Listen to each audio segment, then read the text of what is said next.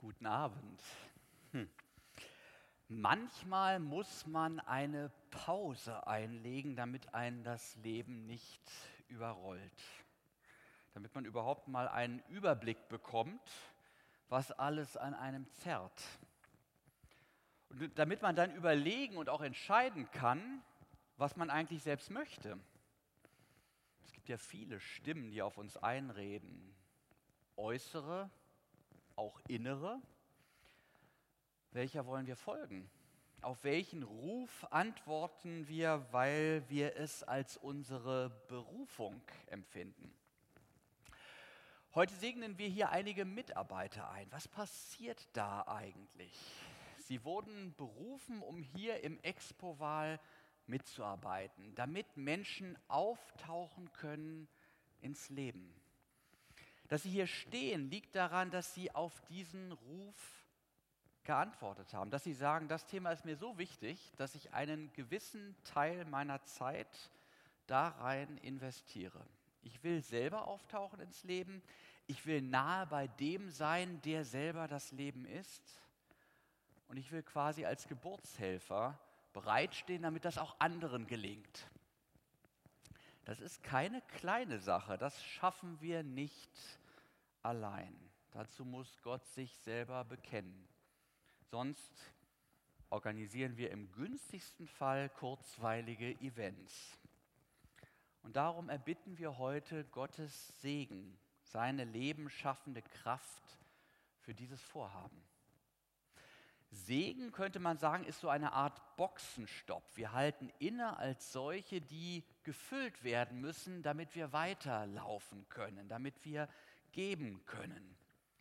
Wir bringen das Leben nicht selbst hervor. Und nur wenn uns das ganz glasklar ist, dann werden wir Segen zu den uns anvertrauten Menschen bringen können. Um uns hier klar zu werden, schauen wir auf einen Boxenstopp, den Jesus mit seinen Jüngern organisiert hat. Sie kommen gerade von ihrer ersten Aussendung in die Ministerien zurück, könnte man sagen. Sie sitzen gleichsam bei der Mitarbeiterrunde mit dem Meister. Sie reflektieren, sie optimieren. Vorher hatte Jesus sie berufen, mit sehr konkreten Hinweisen und Anweisungen gecoacht und anschließend hat er sie wieder losgeschickt. Ich lese Markus 3. Und Jesus ging auf einen Berg. Und Lukas ergänzt hier noch, um zu beten. Und er blieb die Nacht über im Gebet zu Gott und als es Tag wurde, rief er zu sich, welche er wollte, und sie gingen zu ihm. Und er setzte zwölf ein, die er auch Apostel nannte, dass sie bei ihm sein sollten und dass er sie aussendete zu predigen und dass sie Vollmacht hätten, die bösen Geister auszutreiben. Und dass sie Krankheiten heilen konnten. Und er sandte sie aus, das Reich Gottes zu predigen und Kranke zu heilen. Und er sprach zu ihnen, ihr sollt nichts mit auf den Weg nehmen, weder Stab noch Tasche, noch Brot noch Geld. Es soll auch einer nicht zwei Hemden haben. Und wenn ihr in ein Haus geht, dann bleibt dort, bis ihr weiterzieht. Und wenn sie euch nicht aufnehmen, dann geht fort aus dieser Stadt, schüttelt den Staub von euren Füßen zu einem Zeugnis gegen sie. Und sie gingen hinaus und zogen von Dorf zu Dorf, predigten das Evangelium und machten gesund an allen Orten. Und die Apostel kamen zurück und erzählten Jesus, wie große Dinge sie getan hatten. Und er nahm sie zu sich und er zog sich mit ihnen allein in die Stadt zurück, die heißt Bethsaida. Als die Menge das merkte, zog sie ihm nach. Und er ließ sie zu sich und sprach zu ihnen vom Reich Gottes und machte gesund, die der Heilung bedurften. Aber der Tag fing an, sich zu neigen. Da traten die Zwölf zu ihm und sprachen, lasst das Volk gehen, damit sie hingehen in die Dörfer und Höfe ringsum und Herberge und Essen finden. Denn wir sind hier in der Wüste. Er aber sprach zu ihnen, gebt ihr ihnen zu essen. Und sie sprachen, wir haben nicht mehr als fünf Brote und zwei Fische, es sei denn, dass wir hingehen sollen und für alle diese Menschen Essen kaufen. Denn es waren etwa 5000 Mann. Er sprach aber zu seinen Jüngern, lasst sie sich setzen in Gruppen zu je 50 und sie taten das und ließen alle sich setzen. Da nahm er die fünf Brote und zwei Fische und sah auf zum Himmel und dankte, brach sie, gab sie den Jüngern, damit sie dem Volk austeilten. Und sie aßen und wurden alle satt. Und es wurde aufgesammelt, was sie an Brocken übrig ließen, zwölf Körbe voll. Wir sind Zeuge eines spannenden Berufungscoachings mit Jesus. Lassen wir uns kurz die wichtigsten Stationen seines Tuns wie so eine Fotopräsentation mal an uns vorbeiziehen. Erstens, Jesus betet. Zweitens, er beruft. Drittens, er sendet aus. Viertens, er schenkt ihnen Zeit. Und fünftens, er fordert sie neu heraus. Erster Punkt, Jesus betet.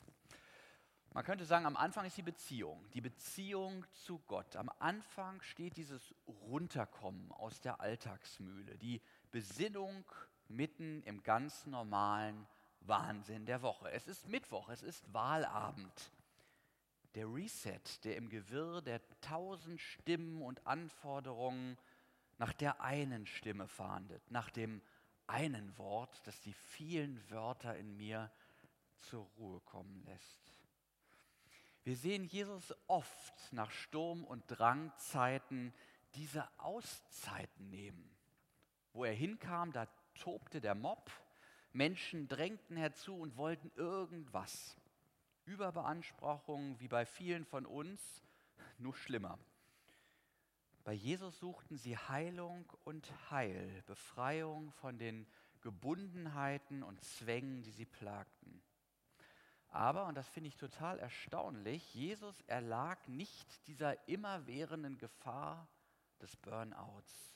Er hatte nicht dieses pfadfinderische Allezeit-bereit-Syndrom, sondern er schaffte sich ein Bollwerk gegen die stets voller Gedröhn heranrollenden Brecher des, ja, man müsste ja noch dies und man müsste noch jenes. Und dazu verbrachte er immer wieder schöpferische Phasen der Ruhe mit seinem Vater. Er betete, dein Wille geschehe. Das ist das Urmeter unserer Existenz. Ein ja Eichvorgang, könnte man sagen, der Maß an unserem Schöpfer nimmt. Maß nehmen, damit wir nicht maßlos werden, sondern gefüllt, dass wir auftanken und auftauchen können zum Leben. Habt ihr euch das schon mal gefragt? Was würde eigentlich passieren, wenn sein Wille im Expo-Wahl geschieht. Dein Wille geschehe, ist eine gefährliche Bitte. Zweitens, Jesus beruft, die er selbst wollte. Hier liegt die ganze Antwort auf die Frage, bin ich eigentlich auch berufen? Habe ich das Zeug dazu, von Gott berufen zu werden? Und die Antwort hört sich erstmal furchtbar nüchtern an. Jesus beruft wie er selbst wollte. Er, der eben noch sein Leben vor Gott geordnet hat und dein Wille geschehe gebetet hat, der entscheidet nun in einem Akt unüberbietbarer Souveränität, die will ich. Jesus ist der eine wahre Mensch, deshalb, weil er ganz mit Gott im Einklang lebt und deshalb Gottes Wille sein eigener Wille ist. Und Gebet bedeutet nicht, Gott mit möglichst vielen Infos zu versorgen. Gott ist keine Nachrichtenagentur. Gott schaut auch keine Tagesschau. Er hat er nicht nötig. Er kennt die Fakten. Nein, das Gebet ist vielmehr der Ort der Beziehung mit Gott. Es ist der Ort, an dem die Seele atmet und sich auf Gottes Frequenz einpegelt. Und so spiegelt sich in der Wahl Jesu folgerichtig Gottes Erwählung. Jesu Gebetsbitte, dein Wille geschehe, hatte sich erfüllt. Gottes Wille lautet, diese zwölf sollen es sein. Ja, was haben die für Eigenschaften, möchte man wissen, nicht? Wie muss ich sein, dass Gott mit mir auch was anfangen kann? Es geht seltsamerweise nicht um bestimmte Eigenschaften, sondern es geht darum, mit ihm zu sein. Also berufen von Gott sind die, die seinen Ruf hören und ihm folgen, um zu seiner Gemeinschaft zu gehören. Wer mit Jesus geht, der ist berufen. Wer sich von ihm herausrufen lässt aus dem Leben, in dem sich alles um mich, meine Arbeit, meinen Erfolg dreht, hinein in eine Existenz, die offen ist, das Leben aus der Hand Gottes zu empfangen die Verbindung mit ihm zu suchen und von dem zu, lesen, zu leben, was er mir gibt. Wir Christen sind, man könnte sagen, Exzentriker.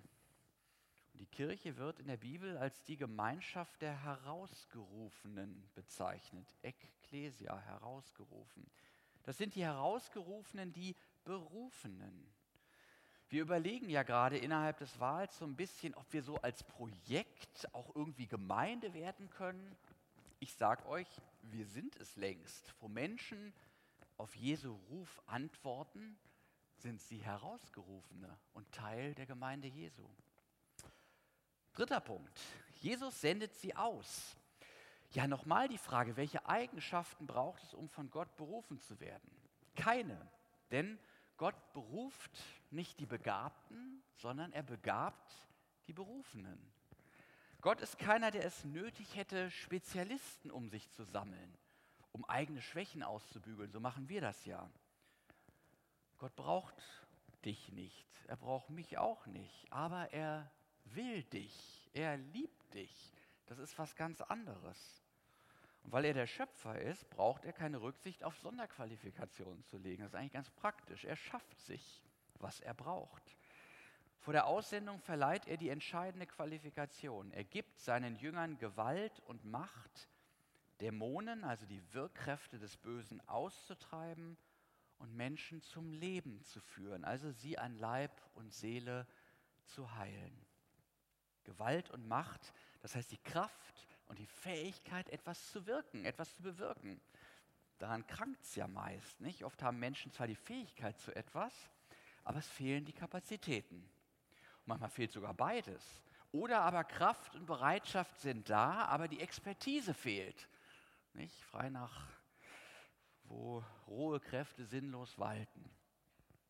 Fallen uns Beispiele ein. Aber Gott gibt beides seinen Jüngern. Er gibt ihnen Kraft und er gibt ihnen die Fähigkeit in dem Maße, wie sie für das Ziel ihrer Mission nötig ist. Was sind das für Fähigkeiten? Macht Jesus eine Rhetorikschulung mit ihnen? Gibt es einen Grundkurs Theologie? Nein.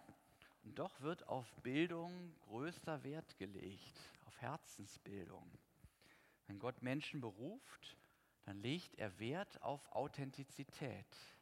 Sie sollen nämlich nichts mitnehmen, sich keine Hintertür offen lassen, sondern mit ihrer Existenz bezeugen, ich komme hier mit nichts anderem als dem Vertrauen in die verliehene Vollmacht und dass Gott mich führt. Meine Rede, meine Taten und meine Haltung, die predigen nichts anderes als das eine, worauf es ankommt. Gottes Herrschaft der Liebe ist angebrochen. Er regiert. Wo Menschen ihm die Herrschaft über ihr Leben übertragen, da werden sie heil an Leib und Seele. Da tauchen sie auf ins Leben. Gottes Berufung und Sendung der Apostel ist keine Nischenaktion für spirituell besonders Begabte oder Ambitionierte. Hier geht es um dich und dein ganzes Leben mit Beruf und Ausbildung. Sei authentisch und verkündige ganzheitlich das Reich Gottes als von Gott berufener. Tu es auf deine ganz persönliche Weise. Sende auf allen Kanälen, die dir zur Verfügung stehen. Sprich drüber. Mach seine Herrschaft der Liebe durch dein Handeln erkennbar und zeig Haltung. Eine Haltung selbstvergessener Liebe, die sich nicht überall absichern muss, weil du durch Gott nämlich abgesichert bist. Vierter Punkt. Jesus schenkt ihnen Zeit und sie erzählen ihm alles. Ja, eins sollten wir nicht vergessen, das Finden und Leben der eigenen Berufung ist eine Lebensweise, die nicht so plötzlich übereinkommt. Sie muss eingeübt werden. Jesus hat das mit seinen Jüngern stückweise getan. Und Jesu Bildungsansatz sieht vor, seine Jünger so nach und nach in ihre Berufung hineinzuführen. Das geschieht sozusagen als Training on the Job, würde man neudeutsch sagen. Zunächst schleift er sie nach guter antiker Schulpädagogik überall hin mit. Das Motto lautet erstmal, ich verkündige Gottes befreiende Botschaft in Wort und Tat und ihr schaut erstmal zu. Jesus hat da auch nicht viel erklärt, nicht? sondern er hat sehr direktiv die Leitung übernommen, hat einfach Vorbildfunktion ausgeübt. Aber das änderte sich dann mit der Zeit. Stückweise hat er seine Jünger mit eingebunden, hat ihnen kleine Aufgaben gegeben und sie dabei auch durchaus mal so vor die Wand rennen lassen, damit sie nämlich merken, wir holen das Reich Gottes durch unser Tun ganz sicher nicht herbei. Wenn wir uns auf uns selbst verlassen, dann sind wir verlassen. Das Leben enthält viele Momente, in denen wir einfach auf Gottes Gnade spürbar angewiesen sind. Wir sind im Wahl auch in einer solchen Situation. Wir brauchen jetzt Gottes Gnade, damit es nach Corona und personalem Übergang segensreich weitergehen kann. Wie geht es weiter mit Jesus? Berufscoaching, Berufungscoaching. Mit wachsendem Vertrauen und breiterer Glaubenserfahrung hat Jesus die Jünger dann zunehmend in die Selbstständigkeit entlassen, stand ihnen aber dafür mit hohen Präsenzzeiten, Diskussionsbereitschaft und Zuspruch zur Seite. Und in der letzten Phase überträgt er seinen nun geistlich gereiften Jüngern mit dem Vermächtnis des Missionsbefehls im Grunde die Aufgabe ganz. Vorher hatte diese begrenzt auf Israel mehr oder weniger ganz allein auf seinen Schultern geruht. Und jetzt sagt er, ihr seid dran. Und jetzt wird es interessant. Die Episode im Vorfeld der Speisung der 5000 ist, wenn man so will, eine Art Einkehrtagung, kann man sagen, so wie unsere Langeoog-Freizeit demnächst, die Jesus mit seinen Jüngern veranstaltet.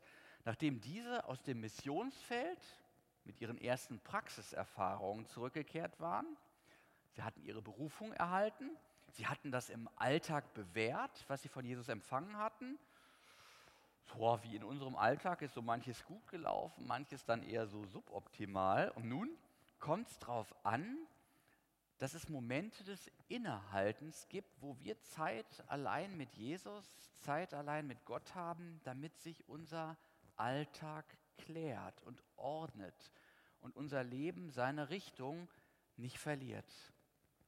Nur in der Ruhe, in der Reflexion kann das, was ein Mensch erlebt hat, zur Erfahrung werden.